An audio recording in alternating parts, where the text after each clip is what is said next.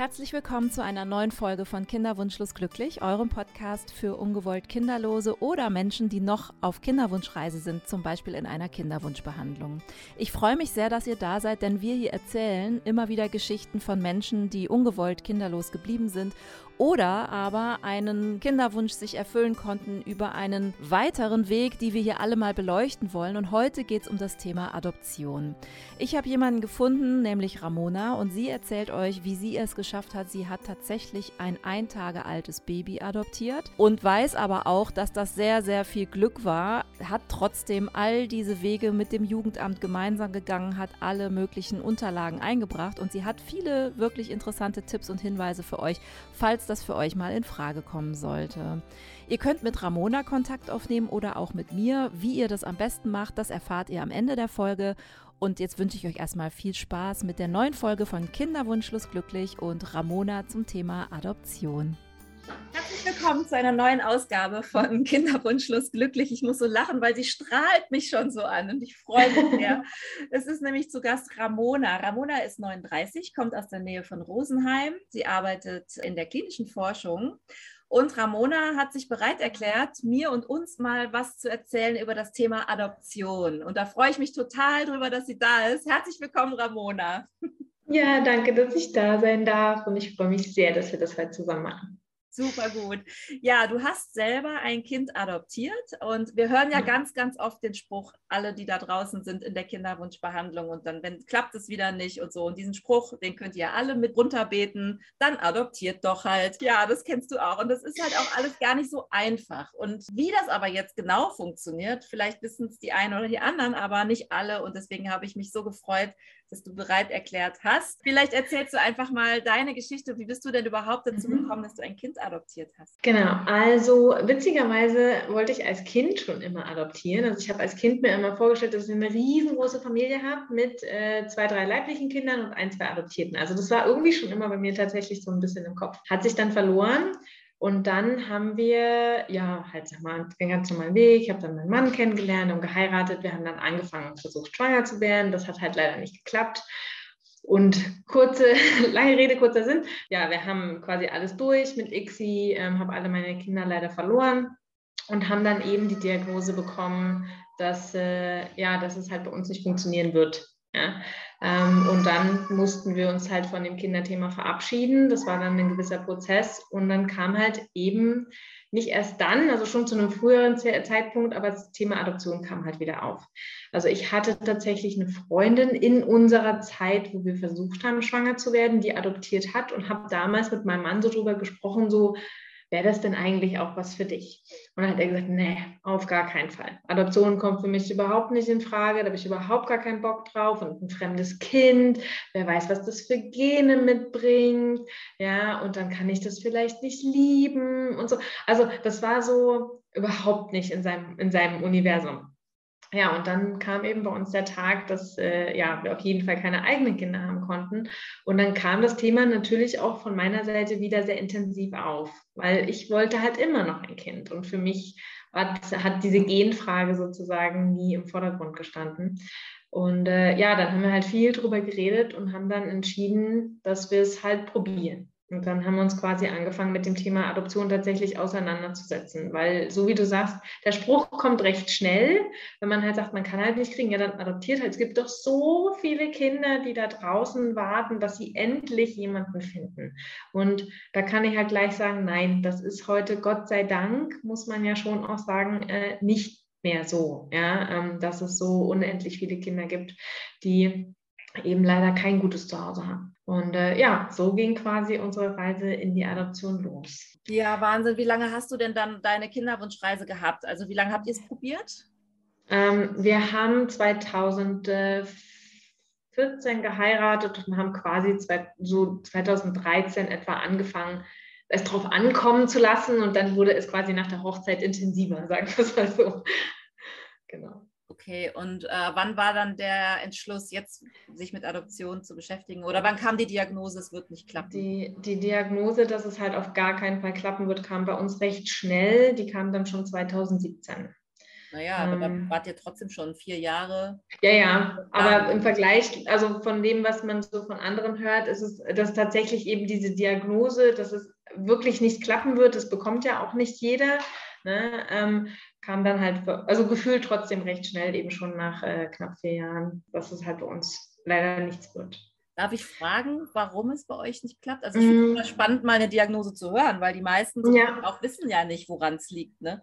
Genau, also es sind am Ende mehrere Faktoren, die bei uns zusammenkommen, aber die, der Faktor, der quasi eben ausschließt, dass es bei uns klappt, ist mein Immunsystem tatsächlich.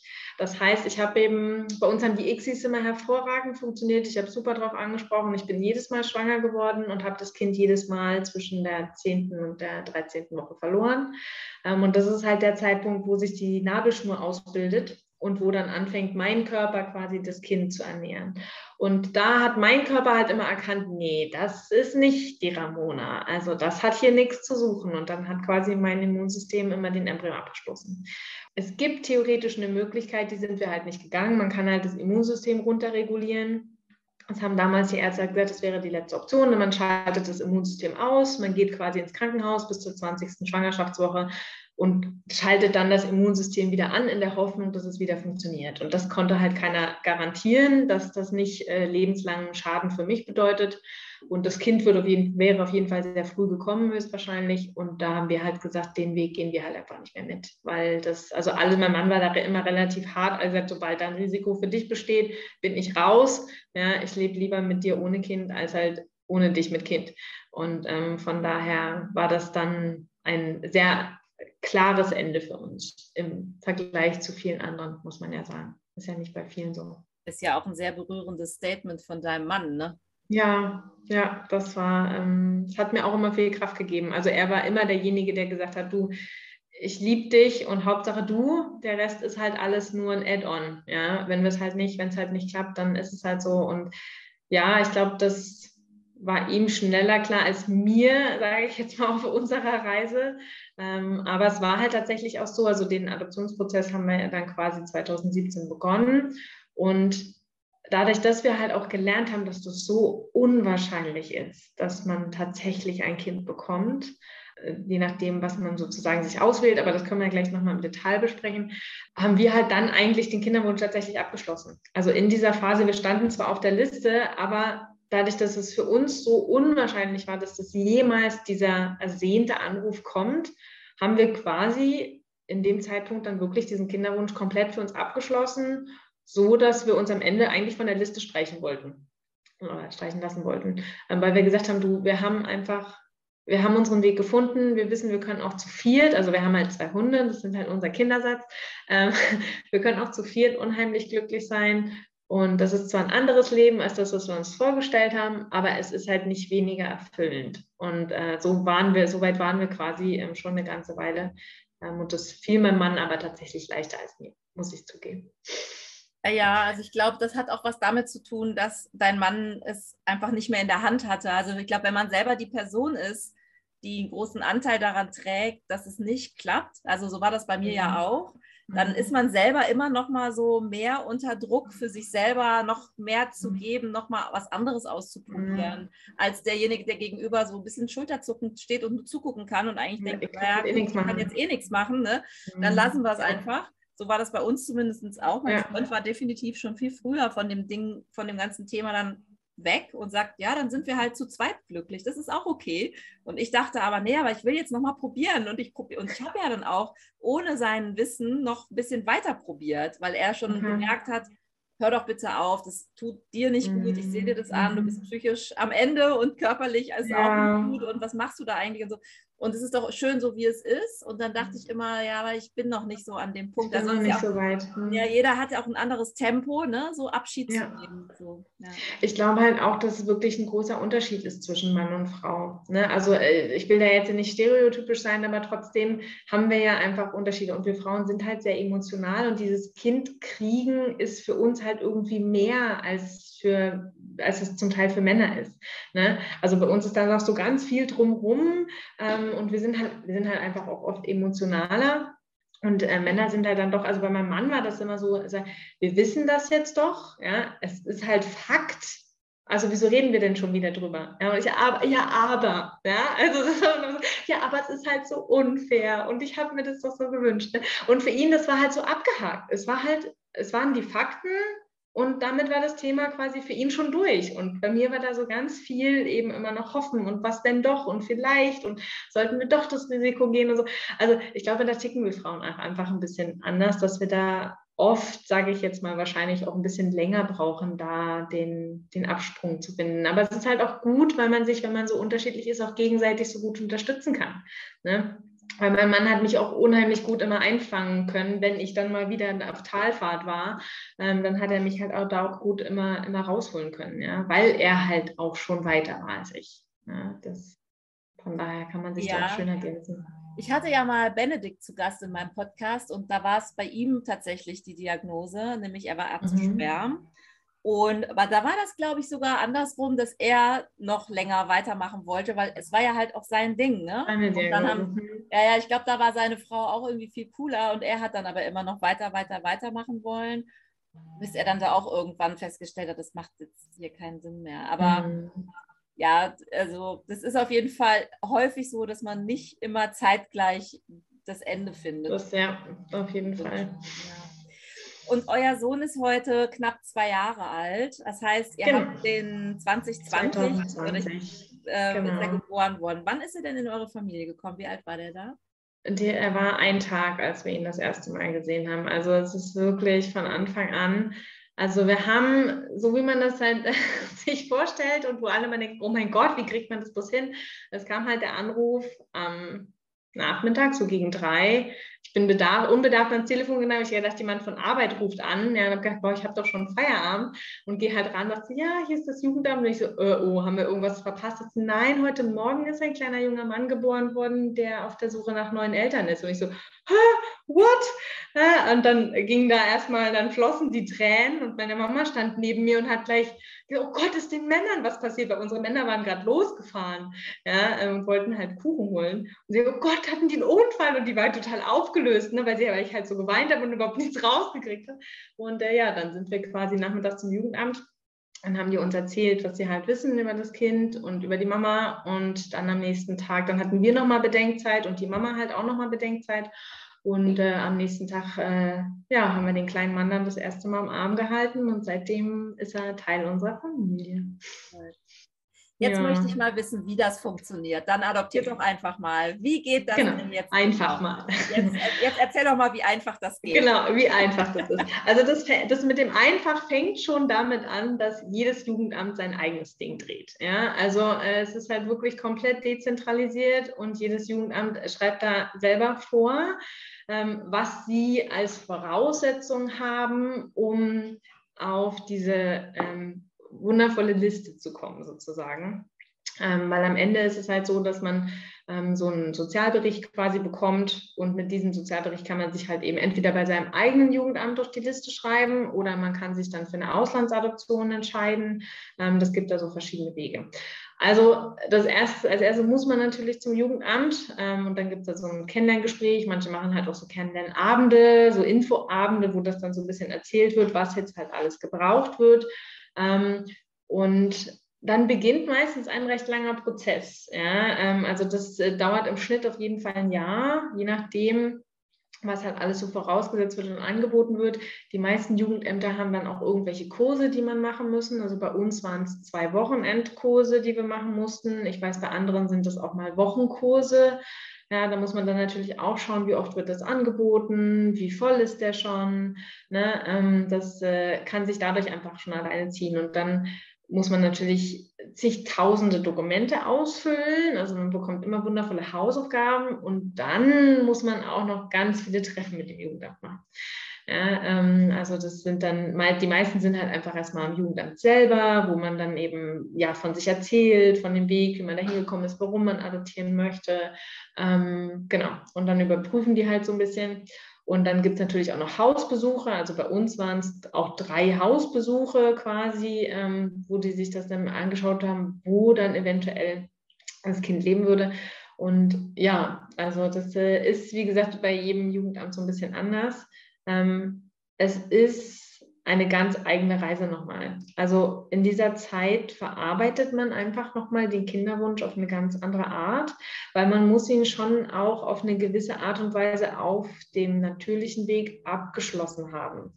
Ne? Ähm, weil was halt nicht sein darf, das Kind, also das Adoptivkind darf kein Ersatz sein, ne? also so emotional gesehen, ähm, weil es dann immer ein Kind zweiter Klasse ist. Ja, weil es halt nur, nur das Ersatzkind ist, weil es ja sonst nicht geklappt hat.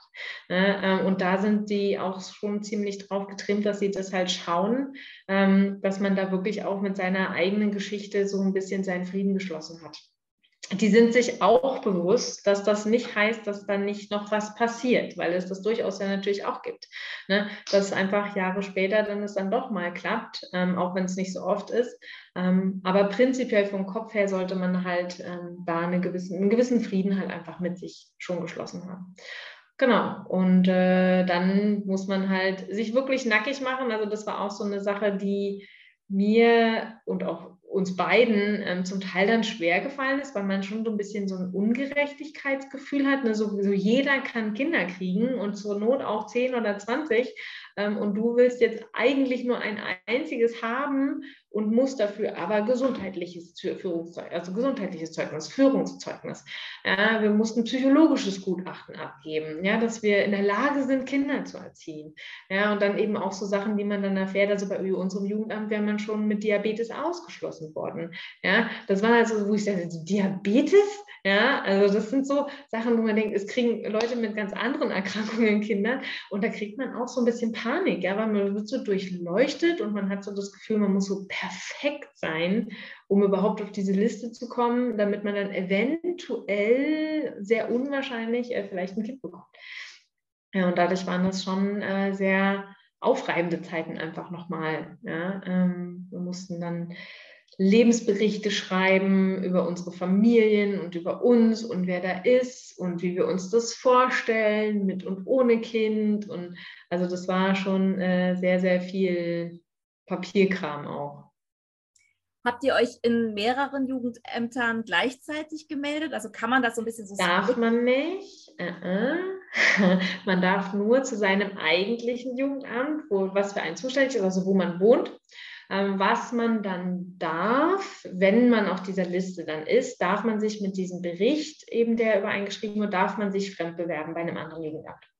Ähm, also das darf man schon und das darf man auch bei mehreren Jugendämtern gemeldet sein. Also wenn man dann quasi durch ist, muss man sich entscheiden, möchte man eine Inlandsadoption machen oder eine Auslandsadoption. Wenn man eine Inlandsadoption macht, dann sagt man das seinem Jugendamt und dann kommt man da auf die Liste. Und man darf eben, wenn man das selber möchte, auch mit anderen Jugendämtern telefonieren und dort anfragen, ob die einen auch auf diese Liste stellen. Und dann würden die sich quasi wieder mit dem Jugendamt äh, in Verbindung setzen, würden sich diesen Bericht holen und dann halt ähm, das mit einpflegen in ihr System. Das ist prakt also theoretisch möglich, praktisch nicht wirklich, weil jedes Jugendamt zu viele Bewerber hat, dass die quasi ja ihre eigenen Leute schon nicht unterbekommen und dadurch eigentlich keine Fremdbewerbungen aufnehmen. Das Einzigste ist quasi, wenn man bereit ist, Kinder anzunehmen, die die meisten halt nicht annehmen möchten. Ja, und das ist halt immer, das, das ist immer die große Frage, Kinder aus äh, also quasi gesundheitlich schwierigen Situationen. Ne, oft Kinder, wo die Mütter während der Schwangerschaft halt Drogen genommen haben. Diese Crystal Meth Babys, die sind immer so ganz typisch. Dafür gibt es durchaus ähm, Bedarf, sag ich mal, aber viele entscheiden sich natürlich, und das haben wir auch, gegen ähm, Kinder mit so herausfordernden Gesundheitsbedürfnissen, die halt einfach mitkommen. Ne? Also, und dadurch ist das recht schwierig. Also ich habe tatsächlich jedes Jahr immer im Januar äh, 250 Jugendämter durchtelefoniert. 250, bin, ja. 250 Jugendämter durchtelefoniert. Ja, weil ich halt das Gefühl hatte, ich muss alles geben. Ich möchte halt schon, ich möchte mir am Ende nicht vorwerfen, dass ich nicht alles versucht habe. Und deswegen habe ich knapp 250 Jugend, also ich habe es zweimal gemacht. Ne? Also 2018 sind wir auf die Liste gekommen und 2019 und 2020 habe ich das dann tatsächlich nochmal gemacht. Das war so, 2020 habe ich es mit weniger Leidenschaft schon gemacht, weil wir eigentlich schon abgeschlossen hatten. Aber es war irgendwie nochmal sowas, was ich dachte, nee, komm, du hast committed und wenn du committest, du machst das zwei Jahre mit, mit der Adoption, dann ziehst du das jetzt auch durch. Ja, das war halt immer so ein bisschen, man hat halt das Gefühl, man kann was machen. Ich glaube, es ging so ein bisschen darum, ne, dass man irgendwie noch mal so was tun kann für diesen Wunsch, weil einem ja sonst alles so ein bisschen aus der Hand genommen ist. Ja, man ist ja so ein bisschen machtlos. Ähm, genau. Oder man geht eben die Auslandsadoption und dann kann man sich eben für eine Agentur entscheiden und für ein Land entscheiden. Ähm, und auch da sind, man denkt, also viele haben auch zu uns dann immer gesagt, ja, dann adoptiert doch aus dem Ausland, wenn das halt im Inland so unrealistisch ist. Ja, weil im Inland sind halt die Wartezeiten im Schnitt sieben bis zehn Jahre. Also das war es 2018. Ich muss ehrlicherweise, ich habe mich da nicht weiter informiert, aber damals hieß es halt sieben bis zehn Jahre.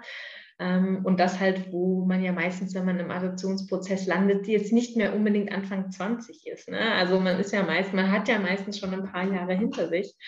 Ähm, und im Ausland sieht es auch nicht viel besser aus. Also da hieß es damals sieben Jahre im Ausland, ja, wenn man zumindest die legalen Wege geht. Ne? Ähm, also da, was eben legal angeboten wird. Und das war halt für uns einfach wichtig, dass wir auch wissen, dass das da eine freiwillige Sache ist. Ähm, da sieht es halt auch nicht viel besser aus. Beim Ausland, der, der Unterschied der ein bisschen ist beim Ausland, ist es ein bisschen einfacher, ältere Kinder zu adoptieren. Da gibt es tatsächlich mehr Möglichkeiten. Aber das war halt was, was wir ausgeschlossen haben. Also wir wollten ein Kind zwischen 0 und 1. Ähm, und das macht im Inland keinen Unterschied. Äh, das hat uns das Jugendamt gesagt. Das ist eigentlich egal, welches Alter. Das ist überall sehr unrealistisch. Ähm, aber im Ausland würde das tatsächlich einen Unterschied machen. Also wenn man da, wenn man da sich dafür entscheidet. Und diese Auslandsadoptionen laufen die dann auch übers Jugendamt? Also werden die übers Jugendamt an eine Agentur weitervermittelt oder ist das nur so ein Kreuzchen, was man beim Jugendamt setzt und damit ja. sich selber quasi auf den Weg zu einer Agentur genau. macht? Also du Nein. brauchst quasi diesen Bericht ja. vom Jugendamt, den du dann ausgehändigt bekommst und dann machen die halt bei sich eine Notiz, adoptiert im Ausland. Da, dadurch fällt man da von der Liste runter und dann bekommt man diesen, diesen Bericht und mit dem muss man sich dann bei den Agenturen halt bewerben. Ähm, also die, wenn es eben eine ordentliche Agentur ist, dann verlangen die diesen Bericht und dann ähm, hat man damit sich quasi entschieden, welchen Weg man gehen möchte. Hast du eine Zahl, wie viele Adoptionen erfolgreich verlaufen? Also wie viele Adoptionsanfragen erfolgreich verlaufen ist, so? Also äh, ich habe damals halt unheimlich viel gegoogelt. Ne? So 2017, 2018 habe ich sehr, sehr viel mich natürlich informiert, um zu wissen, was da ähm, so ist. Es ist unheimlich schwer, das zu sagen, weil es statistisch es gibt Zahlen, ähm, aber da fallen alle Arten von Adoptionen rein. Und es sind über 90 Prozent der Adoptionen sind interfamiliär oder kommen durch Patchwork-Familien zustande.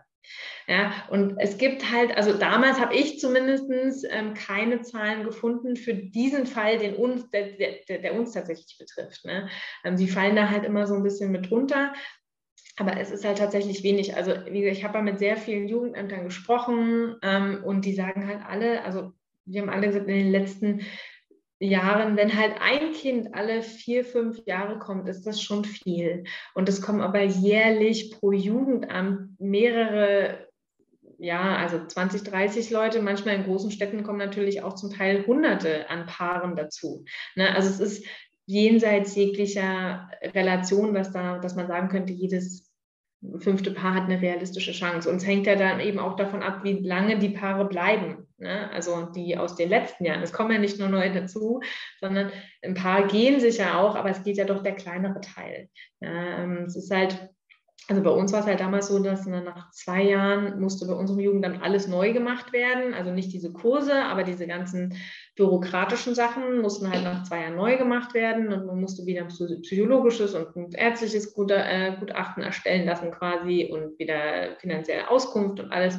Und da hat mein Mann halt damals gesagt, du, ich mache das einmal mit, aber das ist mir einfach zu blöd. Ja, also das war einfach irgendwie nicht seins. Ähm, und deswegen hatten wir damals halt gesagt, wir machen es zwei Jahre und ja, wollten uns dann quasi abmelden beim Jugendamt. Äh, man muss ja sowieso da regelmäßig, also bei uns war es so, man musste alle halbe Jahre mit denen telefonieren und quasi einen aktuellen Stand durchgeben. Und dann waren wir halt wieder da nach zwei Jahren und dann haben wir halt gesagt, so, wir würden uns jetzt streichen lassen. Und dann meinten die, ja, lassen Sie es einfach erstmal laufen. Wegen Corona fragt gerade eh keiner nach den Dokumenten. dann ist das für uns weniger Arbeit. Oder ja, gut, dann lassen wir es halt laufen. Also für uns, wie gesagt, war das emotional halt komplett äh, entschieden, ja, dass das ähnlich wird. Und dann einen Monat später kam aber der Anruf. Also es war halt auch wieder so, ne, manchmal geht das Schicksal halt einfach seinen eigenen Weg. Ähm, und ja, Da Aber das ist so eine wichtige, wichtige Folge, die wir hier, glaube ich, heute machen, weil, liebe Leute da draußen, wenn ihr nochmal diesen Spruch hört, dann adoptiert doch einfach, dann schickt ihr bitte in Zukunft diesen Podcast an denjenigen oder diejenige, die das gesagt haben und lassen sich dann einfach mal von Ramona erklären, wie einfach das ist. Also man muss halt tatsächlich sagen, es ist vor 30 Jahren war das anders, ja, aber es hat sich halt viel geändert. Man geht ja in den Adoptionsprozess, weil man hofft, dass es klappt, aber prinzipiell ist es ja gut, dass es nicht so viele Babys gibt. Ja, und das hat natürlich mit der gesellschaftlichen Veränderung zu tun. Ne? Viele Babys werden heute gar nicht mehr geboren, wenn sie nicht auf Wunsch gezeugt wurden durch Abtreibungsmöglichkeiten, muss man ganz ehrlich einfach sagen.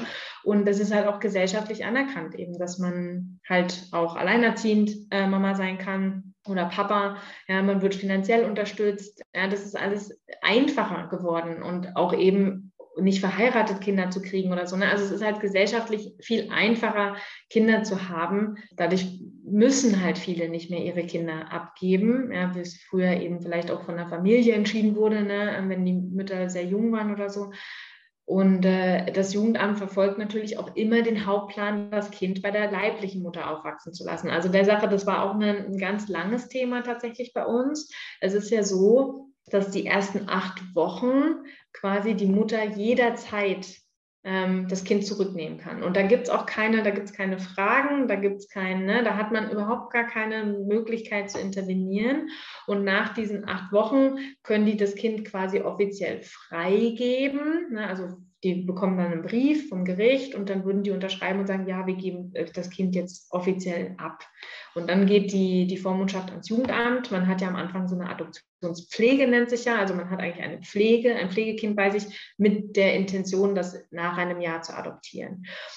Wenn halt die Mutter das nicht unterschreibt, gibt es halt auch keine Handhabe. Das heißt, dann ist das so ein bisschen so ein leerer Raum und man gibt der Mutter quasi bis zu einem Jahr Zeit, ähm, sich das noch zu überlegen. Und auch in der Zeit würde tendenziell, wenn die Mutter eben zurückkommt, das Kind bevorzugt der Mutter wieder zurückgegeben werden. Ne? Das ist dann schon so, je länger es in der Adoptivfamilie ist, desto eher fängt man an zu prüfen, was ist denn das Richtige fürs Kind und warum hat die Mama das damals abgegeben, warum, also was hat sich geändert seitdem. Ne? Also das, aber das guckt man sich am Anfang halt einfach nicht an. Und das ist ein Thema, das war gerade für meinen Mann sehr, sehr lange ein, bist du dir sicher, dass du das durchstehst, ja, wenn die dann kommen und uns das Kind wegnehmen, weil und das muss ich schon sagen, als ich den kleinen Mann das erste Mal im Arm hatte, war der Drops für mich gelutscht. Ne? Also da hängt halt einfach dein Herz dran und ähm, das wäre sicher nicht einfach gewesen. Ähm, und dann kann man halt, je nachdem, ist ja auch dann jede Adoption anders. Ne? Hat man Kontakt, gibt es Kontakt zur Mutter? Welche Art von Kontakt gibt es zur Mutter? Das kann sich halt maximal bis zu drei Jahre ziehen. Also nach drei Jahren muss quasi das Gericht entscheiden, wohin gehört das Kind. Aber bis dahin hat man so ein bisschen ja, ein Risiko mitlaufen. In unserem Fall, also wir haben eine anonyme, Adop äh, eine anonyme Geburt quasi gehabt, wir wussten nicht sehr viel über die Mama und die Mama hat halt auch keine Kontakte, also das weder wir noch das Jugendamt kannten die Mutter quasi. Da gibt es halt auch keine großartigen Möglichkeiten. Bei mir war das so ein Bauchgefühl. Also ich habe tatsächlich nie Angst gehabt, ähm, dass die Mama jetzt sich doch meldet, sondern ich hatte immer das Gefühl, dass die sich das sehr reiflich überlegt hat das Kind wegzugeben, von so zwei, drei Aussagen, die einfach gekommen sind in dem Zeitraum. Ja, dadurch war das tatsächlich nicht so präsent. Aber ganz viele haben mich halt immer gefragt, na, hast du Angst? Hast du jetzt Angst, dass die Mama jetzt kommt? Ich habe mir gesagt, ehrlicherweise denke ich nicht drüber nach. Ich bin halt einfach für das Kind da und es ist jetzt im Moment halt bei uns. Und wenn es halt so wäre, dann muss man sich das dann angucken. Aber das ist eine Lebenseinstellung, die bei mir auch durch den Kinderwunsch tatsächlich gekommen ist. Dieses im Hier und Jetzt das annehmen, was ist, weil was morgen ist, habe ich einfach keinen, also nur bedingt Einfluss drauf. Aber ich will mir mein Hier und Jetzt halt nicht kaputt machen, weil morgen eventuell vielleicht irgendwas passiert. Ja, das ist sowas, was für mich sich in dem ganzen Thema Kinderwunsch wahnsinnig verändert hat. Also da meine Lebenseinstellung. Und ähm, ja, das hat mir natürlich damals auch so ein bisschen geholfen, da jetzt nicht ängstlich zu sein, sondern den Kleinen wirklich annehmen zu können. Weißt du, warum ihr ausgesucht worden seid? Warum mhm. ihr zu diesen ganz wenig seltenen Glücklichen gehört? Und nee, also so richtig sagen sie das ja nicht. Also sie sagen halt, sie suchen den besten Match. Es klingt jetzt total paradox. Ja, das war auch so was, wo ich mich ein bisschen daran gewöhnen musste. Man schreibt am Ende wie so eine Wunschliste. Also man bekommt tatsächlich eine Liste vom Jugendamt, wo man ankreuzen kann, ich hätte gern ein Baby. Weiblich, männlich, blaue Augen, braune Augen. Aus äh, ähm, Elternhaus mit musikalischer mit musikalischem Talent oder sportlich oder gebildet oder was auch immer. Das kann man sich alles aussuchen. Ja? Also Ohrläppchenlänge oder was auch immer. Also das ist wirklich ein bisschen paradox. Diesen gleichen Fragebogen kriegt quasi auch die Mutter an die Hand mit, ich hätte gern Adoptiveltern, die zweimal die Woche Sport machen, die nur so und so alt sind, die äh, gerne baden gehen, die einmal im Jahr in Urlaub fahren, die Haustiere haben, keine Haustiere haben. Man bekommt da so eine Wunschliste. Es ist echt ein bisschen, ist ein bisschen strange. Ne? Also ich finde das immer noch ein bisschen komisch. Und dann versuchen die halt diese zwei Listen am besten zu matchen. So haben sie uns das damals erzählt. Wir wissen jetzt, wie unsere Liste ausgesehen hat. Wir haben tatsächlich bei den meisten Sachen angegeben, ist uns egal. Ähm, das Einzige, was uns halt wichtig war, ist halt, dass eben gesundheitlich keine schwerwiegenden Folgen nach der momentanen Einschätzungen vorliegen, also dass das Kind später ein eigenständiges Leben führen könnte. Was die Mutter jetzt angegeben hat, das wissen wir nicht. Das Einzige, was sie uns damals gesagt haben, die Mutter hat angegeben, dass die Eltern sofort zur Verfügung stehen müssen. Und das kann man halt auch verstehen. Ne? Also das war zu Corona-Zeiten ein bisschen schwierig tatsächlich, weil es hieß am Anfang, wir dürfen erst rein, wenn wir diesen PCR-Test haben. Nun kam das natürlich an einem Freitag. Das heißt, wir sind dann zum, äh, zum Tierarzt, zum Hausarzt gefahren und haben den Test gemacht. Und dann hieß es ja, der ist dann am Dienstag da. Und da haben dann aber die Krankenschwestern gesagt, so lange kann das Baby nicht alleine bleiben. Da muss, die müssen hier reinkommen dürfen. Und dann durften wir wenigstens ein paar Stunden immer zu dem Kind. Ähm, aber tatsächlich wissen wir nicht, warum wir ausgewählt wurden. Ja, ähm, ich glaube, es gab sicher wahnsinnig viele andere Paare auf der Liste, die es genauso gut gemacht hätten und die genauso gut gepasst hätten. Es ist halt echt ein bisschen Glück, glaube ich auch. Wisst ihr denn irgendwas über die leibliche Mutter oder wisst ihr gar mhm. nichts? Also habt ihr sie auch nie kennenlernen können, Nein. auch nicht im Krankenhaus? Mhm. Das heißt, okay. Nee. Mhm. Also es ist wirklich so, dass wirklich weder wir in dem Fall noch das Jugendamt tatsächlich ähm, weiß, wer sie ist. Es gibt eine Möglichkeit später, die Mutter hat was hinterlegt quasi für ähm, unser Kind wo er dann ran kann, wenn er das möchte, ab 16. Wir wissen auch nicht, was da drin steht, ob da Kontaktmöglichkeiten oder ob es eine Erklärung ist oder was auch immer. Das wird sich dann ja hoffentlich, also ich wünsche es ihm ja, ähm, dass er das macht, weil ich persönlich denke, dass es auch wichtig ist, wo man genetisch herkommt, weil ja doch einige Sachen einfach vererbt werden und das einfach Erklärungs Bedarf vielleicht auch gibt. Und wir werden Sachen nicht beantworten können, die er vielleicht Fragen hat. Also von daher, wir wissen tatsächlich nicht viel. Wir vermuten einiges von den zwei, drei Informationen, die wir halt haben. Aber also wir vermuten, dass sie relativ jung war noch. Witzigerweise ist es ja heute tatsächlich so, dass diese gesunden, ganz kleinen Babys, die zur Adoption freigegeben werden, vielleicht ein kleiner Funfact, sind tatsächlich die Mehrheit von Frauen aus den Wechseljahren. Frauen, die das Thema Familie abgeschlossen haben, die wieder im Beruf sind und nicht damit rechnen, noch schwanger werden zu können. Und ich, man kann sich das nicht vorstellen, aber die halt tatsächlich mit Rücken- oder Bauchschmerzen ins Krankenhaus kommen mit, ich weiß nicht, was ich gemacht habe, aber es tut sachmäßig weh äh, und dann ein Kind bekommen. Wie oft kommt denn das vor, weißt du das? Also Sie haben uns damals in dem Seminar gesagt, dass 80 Prozent der heutzutage vermittelten Kinder aus solchen Situationen kommen, wo die Frauen nicht wissen, dass sie schwanger sind. Ja, und das sind so Sachen, man, das kann man sich immer nicht vorstellen. Ne? Also mit den Wechseljahren, das ist tatsächlich so eine kleine Erklärung für mich, weil man halt einfach nicht mehr damit rechnet, dass monatlich da etwas kommt, was da normalerweise kommt. Ähm, aber sonst kann man sich das nicht vorstellen. Und ich muss aber auch sagen, ich habe es selber ähm, im Freundeskreis miterlebt, dass wirklich der Körper, wenn der Kopf sich nicht auf Schwangerschaft einstellt, dass der Körper unheimlich mitmanipuliert. Also ich hatte eine Freundin, die ist halt nicht freiwillig schwanger geworden und war sich lange nicht sicher, will sie, will sie nicht, hat dann sich doch gegen eine Abtreibung entschieden und der Bauch war nicht zu sehen, die war im sechsten Monat. Du hast es, das ist keine dicke Frau gewesen, ne? also wirklich eine ganz normale junge Frau, du hast es nicht gesehen. Die hat so ganz kleines Bäuchchen gehabt, was alles Mögliche sein kann, die letzte Sahnetorte. Ja? Und dann kam der Moment, da hat ihr das akzeptiert und da äh, schickte sie mir wieder ein Foto, weil sie schickte mir immer mal Bilder und dann sage ich, ich sage, wo hast du diesen Bauch her? Was, kannst dir nicht sagen. Der ist einfach rausgefallen. Es war wirklich innerhalb von einer Woche, hatte die einen Bauch, wie man es für eine sechs Monate schwangere Frau erwarten würde. Und das ist halt, also das haben die uns halt damals halt auch erklärt, dass es wirklich der Körper, wenn man das nicht möchte und damit nicht rennt, das so doll verdrängt, dann behält, wächst das Baby quasi tatsächlich nach innen, ja, mehr oder weniger. Und das ist halt, also das ist für mich immer noch faszinierend, ja, und das, diesen Fakt eben, dass wirklich die meisten Adoptionen heute dann tatsächlich von Frauen kommen, die gar nicht wissen, dass sie schwanger sind ähm, und viele halt aus den Wechseljahren, fand ich schon sehr interessant, ja.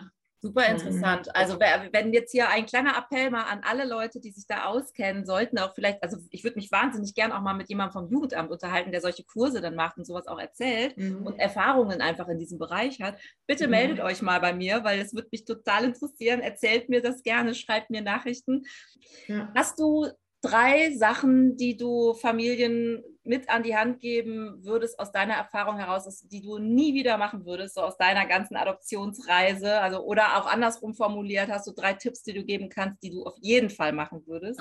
Also ich glaube, es ist unheimlich wichtig zu reden. Ja, also das ist eine der absoluten Grundsachen, gerade auch mit dem Partner und ähm, auch nicht gleich aufzugeben. Ne? Also wie gesagt, mein Mann wollte ja auch nicht gleich am Anfang, aber das auch wirklich nochmal zu schauen, was ist genau das Problem, was genau steckt dahinter. Ähm, und dann halt aber auch die Grenzen des anderen zu akzeptieren. Also es ist halt ein Projekt, was man zusammen macht und dann müssen halt auch beide da mitfahren. Das finde ich unheimlich wichtig. Es ist ein Prozess, der wahnsinnig viel aufwirbelt und ich war halt immer so, ich es ist schnell, schnell, ich will das Ding endlich durchhaben und endlich diesen Haken haben. Ähm, weil man natürlich denkt, oh Gott, und jeden Tag könnte eventuell vielleicht dieser eine Tag sein, wo jetzt ein Baby kommt. Es ist halt einfach unheimlich viel Stress und unheimlich viel auf was aufzuarbeiten. Also deswegen sollte man sich wirklich auch für den Prozess die Zeit nehmen, die man braucht, damit man da ja halt einfach auch diese ganzen Sachen, die aufgewirbelt werden. Wie gesagt, dieses Gefühl, so durchgeleuchtet zu werden ne? und nicht gut genug zu sein. Also für mich kam ganz oft diese, diese Angst, dass das Jugendamt mir jetzt sagt, nein, du bist nicht gut genug, um ein Baby zu bekommen. Ja, also das sind halt so Sachen, dass man das halt auch fühlt ne? und dann halt auch reingeht und das wirklich lebt, damit diese Angst halt gehen kann. Ja? Also das ist äh, unheimlich wichtig, glaube ich. Sowohl als auch auf beiden Listen stand für mich tatsächlich Vorbereitung. weil es ist unheimlich wichtig, dass man sich mit dem Thema einfach auseinandersetzt. Ne? Was bedeutet Adoption? Was steckt dahinter? Ist das dann wirklich auch das Richtige für mich und nicht da so blindlings reinzuspringen? Aber ähm, auch auf der anderen Seite halt keine Vorbereitungen zu treffen für das Kind, was vielleicht kommt. Ne? Also das ist so, ähm, weil es war ganz oft bei uns dann, als wir dann gefragt haben, meine Freundinnen so gefragt haben, ähm, wie sieht es dann eigentlich aus und seid ihr jetzt auf der Liste? Ich sage, ja, wir sind jetzt auf der Liste und habt ihr schon Kinderzimmer eingerichtet? Uh, äh, nein. ne? Also das ist so, nein, du weißt ja gar nicht, ob kommt. Ne? Und dann war, also, also es ist immer noch so, wenn viele dann fragen, so Gott, wie habt ihr das denn gemacht? Weil jetzt ja wirklich von heute auf morgen ist das Kind da, von heute auf morgen äh, musst du eigentlich alles haben. Und wir haben neun Monate gehabt, uns vorzurennen.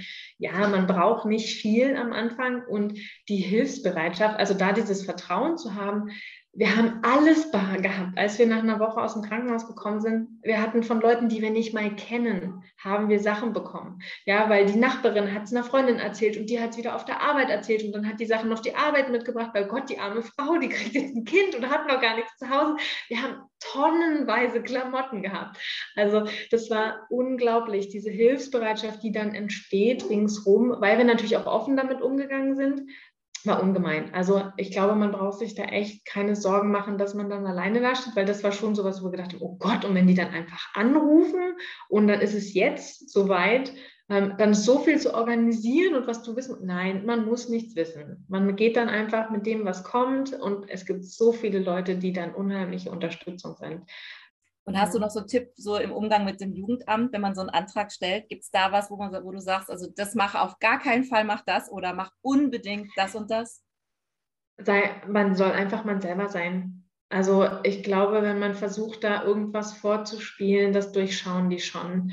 Das, man wird wirklich recht gut durchleuchtet und mit diesem ganz engen Kontakt, den man hat, mit diesen ganzen Interviews und mit diesen Hausbesuchen, ähm, sich aber dann auch nicht abschrecken zu lassen. Also wir hatten am Anfang, naja, so ein, nicht so eine ganz nette Dame, die da uns äh, beurteilen durfte. Deswegen hatten wir persönlich auch ein bisschen Schwierigkeiten damit, weil ich immer so ein bisschen das Gefühl hatte, sie hat sich eigentlich schon entschieden, dass wir kein Kind bekommen, sich da halt nicht abschrecken zu lassen. Und gegebenenfalls, wir sind dann halt einfach in, eine, in einen, also wir haben uns bei dem bei einem anderen, bei einer anderen Abteilung quasi gemeldet und haben dann gesagt, irgendwie stimmt da die Chemie nicht, ob wir halt eine andere Bearbeitung halt, also Bearbeiterin haben können. War dann quasi gar nicht richtig nötig, weil die ging dann tatsächlich in Rente ein paar Monate später und die haben gesagt, ah, bis der Prozess durch ist, am Ende wird das dann jemand ganz anderes abschließen, man hat mal keinen Kopf, aber da vielleicht auch so ein bisschen auf sein Bauch zu werden, damit man einfach man selber sein kann. Die rufen sofort an, das halt auch zu besprechen, auch mit denen durchaus. Also wir haben, abgesehen von der einen Dame, wirklich sehr, sehr gute Erfahrungen gemacht mit, wenn wir Fragen hatten. Und mein Mann hat auch sehr kritische Fragen gestellt, wo ich manchmal so gesagt habe, oh nein, wie peinlich. Aber der ist halt sehr faktenbasiert und dann, ja, welche Rechte habe ich denn dann und wie funktioniert das dann und so. Das halt einfach zu fragen, damit man alles beantwortet kommt, bekommt, dass man sich gut fühlt mit dem Prozess. Das ist, glaube ich, halt wirklich wichtig. Total wichtig, total wichtig. Und jetzt hast du die rechtliche Lage nochmal angesprochen, die hat mich jetzt auch noch interessiert. Steht ihr denn in der Geburtsurkunde oder wer steht denn in der Geburtsurkunde? Damals stand quasi kein Name drin. Wie gesagt, am Anfang bleibt es ja sozusagen das Kind der Mutter rein rechtlich und sie würde das theoretisch nach acht Wochen, wenn sie diesen, dieses Papier unterschreibt, freigeben und dann würde das Jugendamt die Vormundschaft übernehmen und alle Rechte und Pflichten. Und du hast als, als Pflegefamilie ja quasi, kriegst dann Teil der Rechte übertragen. Und ähm, dann, wenn die Adoption tatsächlich durch ist, das geht dann vor das Familiengericht, ähm, dann bekommt das Kind eine neue Geburtsurkunde. Und da stehen dann auch wir jetzt drin. Das hat jetzt auch, also der, der Leo hat jetzt auch unseren Namen. Und damit sind quasi alle Rechte und Pflichten jetzt auf uns übergegangen. Also das wird man auch belehrt, sowohl auf uns als auch auf das Kind, alles, alle Rechte und Pflichten jetzt wirklich so sind wie bei einem leiblich geborenen Kind. Ähm, und genau, dann gibt es halt eine Geburtsurkunde, da steht das dann alles drin ähm, und ist halt zwar irgendwo vermerkt quasi, dass die neu ausgestellt ist, aber jetzt gibt es rechtlich quasi keinen Unterschied. Was mir da auch gerade nochmal einfällt, was halt ein Thema ist, ist der Umgang danach. Ne? Also jetzt ganz viel die Fragen, oh, und wann sagt ihr ihm das eigentlich, dass er ein Adoptivkind ist? Da muss halt auch jeder seine seinen Weg finden. Also ich kenne andere Familien, die auch tatsächlich adoptiert haben, wunderhafterweise. Ähm, die gehen ganz anders damit um. Wir gehen auch da komplett offen damit um. Also wir sind mit dem Kinderwunsch offen umgegangen, ab einem gewissen Punkt, schon recht früh, weil ich ich das gebraucht habe. Ich wollte mich nicht immer rechtfertigen für Sachen, die gekommen sind, mit Argumenten, die eigentlich nicht meine sind. Ne? Also dieses, wenn du von außen dann bekommst mit, oh, warum hast du denn noch keine Kinder? Ja, wir haben ja noch Zeit und immer so zu tun, als ob das für mich überhaupt gar kein Thema wäre und das alles gut ist. Das, das, das hat mich zermürbt. Deswegen habe ich dann relativ schnell zu sagen, ich muss das, ich muss das rauslassen. Das, ich gehe da dran kaputt. Und ähm, bei der Adoption gehen wir auch komplett offen um. Also wir bekommen ganz oft, wenn Leute uns das erste Mal sehen, oh, der sieht aber ganz aus wie der Papa. Und dann sagen wir direkt, wir wissen gar nicht, wie der Papa aussieht, ist ein Adoptivkind. Für mich ist Lügen oder nicht die Wahrheit erzählen immer ein Vertrauensbruch. Und ich möchte halt nicht, dass der Leo denkt, irgendwann, er ist weniger wert, weil er adoptiert ist oder es kommt dann irgendwann raus, weil irgendjemand irgendwas sagt, ja, ähm, dass das so abwertend ist und er das Gefühl hat, wir würden ihm Sachen verheimlichen. Äh, es ist ein Fakt, dass er adoptiert ist, aber das macht ihn nicht weniger geliebt, das macht ihn nicht weniger gewollt, das macht ihn auch nicht weniger wert. Und deswegen wünsche ich mir eigentlich, dass er halt mit dem Fakt einfach aufwächst, genauso wie dass er halt zehn Finger hat ja, und zwei Beine. Das gehört halt einfach zu ihm ähm, und dafür braucht er sich nicht schämen. Und das geht halt, glaube ich, nur, wenn man das von Anfang an macht. Also wir reden schon immer mit ihm über seine Bauchmama, so nennen wir sie halt. Und das ähm, seine Bauchnabelmama ihn geboren hat, versteht er im Moment noch nicht. Aber es ist halt einfach schon immer mal so Thema. Wenn wir abends ins Bett gehen oder so, dann sage ich ihm halt, dass ich so dankbar bin, dass seine Bauchmama so unheimlich mutig war, die Entscheidung damals für ihn zu treffen. Das ist halt auch so was, was mir ganz wichtig ist, dass er weiß, es ist keine Entscheidung gegen ihn gewesen, sondern sie hat das aus Liebe gemacht. Das ist keine einfache Entscheidung und ich ziehe da absolut den Hut vor ihr, dass sie so mutig war. Und das möchte ich halt auch, dass er das weiß, dass er aus Liebe weggegeben wurde und halt auch aus Liebe von uns angenommen wurde. Ja, ich glaube, es ist auch wirklich total wichtig, da ehrlich umzugehen, auch mit Kindern, die irgendwie, ich sag mal, aus Pflegefamilien oder in Pflegefamilien aufwachsen, ja. durch Samenspende, durch Eizellenspende und so weiter. Ja. Dass es noch eine Bauchmama oder einen Papa gibt, ja. ähm, weil ich glaube, dass Vertrauen sonst sehr, sehr stark genau. aufs Spiel gesetzt wird, wenn man wartet. Und ich ja. kenne solche Geschichten auch tatsächlich von der anderen Seite. Ich kenne Menschen, die in anderen Familien aufgewachsen sind und es dann erst sehr spät erfahren haben oder auch durch einen Zufall erfahren haben. Und die sind gezeichnet für ihr Leben. Durch, dadurch, dass die ja, die, die sozialen Eltern gedacht haben, sie tun dem Kind was Gutes, indem sie es ihm nicht sagen, damit es aufwächst wie alle anderen Kinder auch. Und das sind Kinder und erwachsene junge Menschen, die nachher extremst in eine Identitätskrise fallen. Die spüren das nämlich. Das ist mal vielleicht jetzt wichtig zu sagen. Die haben alle, mit denen ich geredet habe, die haben das gespürt, dass sie irgendwie anders sind in dieser Familie, mhm. aber sie konnten es nie benennen. Es gibt da irgendwie sowas wie so einen sechsten Sinn oder so. Ja. Und sie hatten auch immer das Gefühl, dass irgendwas verheimlicht wird. Und es ist viel, viel schlimmer, das wirklich so zu machen, glaube ich persönlich, als von vornherein zu sagen, es gibt eine Bauchmama, wir zünden jetzt eine Kerze für die Bauchmama an, die hat heute Geburtstag oder es ist Weihnachten und komm, wir zünden jetzt eine Kerze für die Bauchmama. Weißt du so?